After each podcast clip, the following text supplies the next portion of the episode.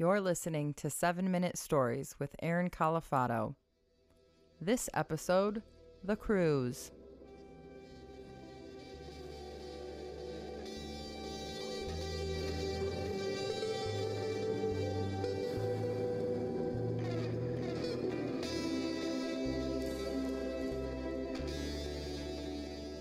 My mother was determined to take us on this vacation, this cruise vacation, this carnival cruise vacation. And we'd never been on a cruise. I've only been on a boat a couple of times on the lake or in, in, in, in a bay, but I'd never been on this this giant cruise. And I wasn't crazy about it to, to begin with. One, because you have to fly to get there, and I hate flying. I, I'm completely petrified of flying. And, and when I do, I have to do it begrudgingly.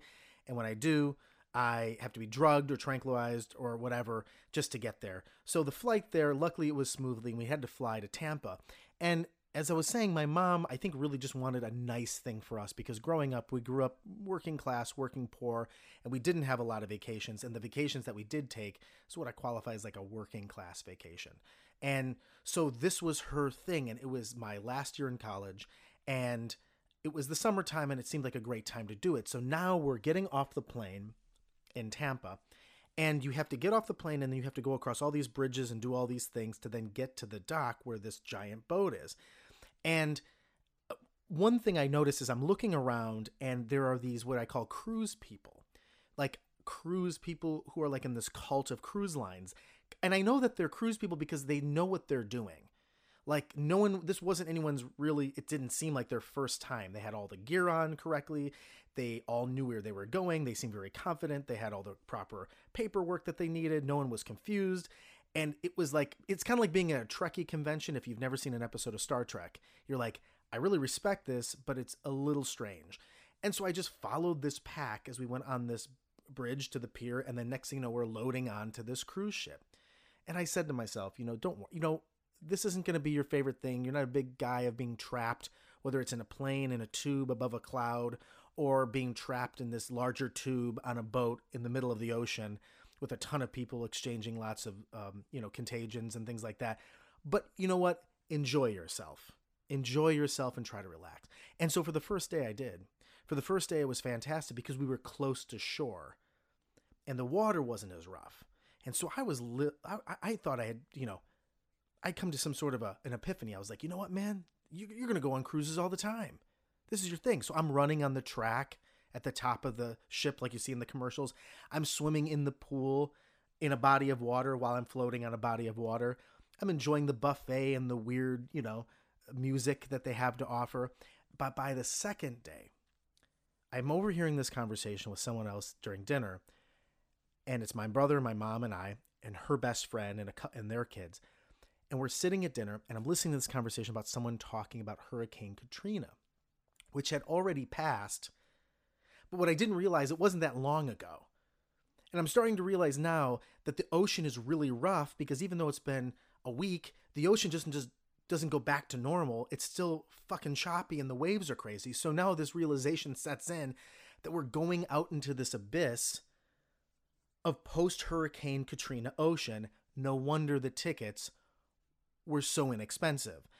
And at that very moment, I look at my brother because of the movement on the boat, and he starts getting white in his face. I know he's going to be sick. So I help get him up, and we're walking down this shifting hallway of this giant vessel down to our cabin.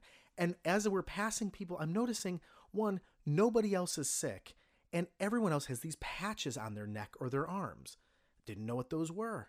Found out that that was called Dramamine and that prevents you from getting nauseous. So we're walking down this this shifting hallway. My brother is projectile vomiting all over the walls. It's making me sick. We get to our little cabin.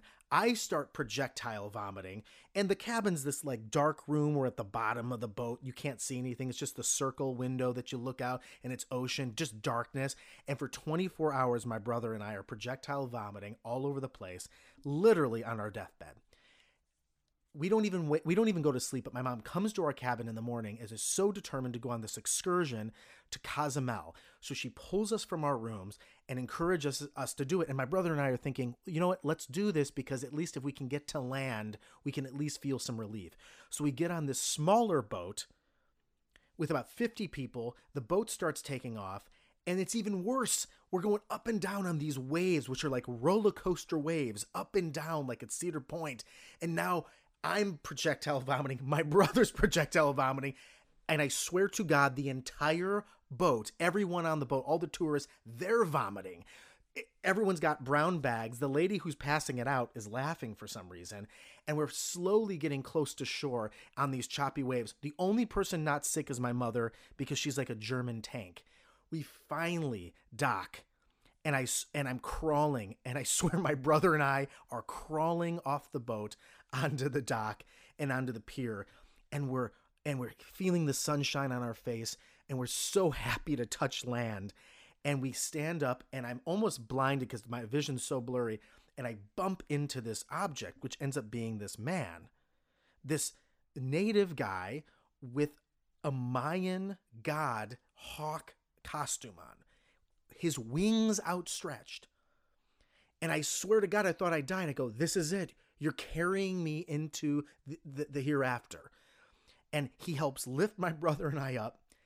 And we turn around. He's got my brother under one wing, one wing, me on, under the other wing. He turns us around, and someone with a Polaroid says, Cheese. And this Polaroid which was purchased by my mother, was blown up, framed, and put on the wall of her house. And every time I come to visit the house, and I look at this picture begrudgingly, and I see my brother's face and my face pale white at the edge of death, yet happy to be on land, carrying barf bags, in total turmoil, only being cradled under the arms of a man in a costume. It serves as a lesson for me for a for a few things. One, don't ever go on a cruise ever. It's just not worth it. Two, if you're forced to go on a cruise, make sure you bring Dramamine or wear those patches because it's going to save you some trouble. And three, don't ever go on the ocean in any form, in any way, after a hurricane. Because the only person or deity that seems that it can survive a hurricane is a Mayan god.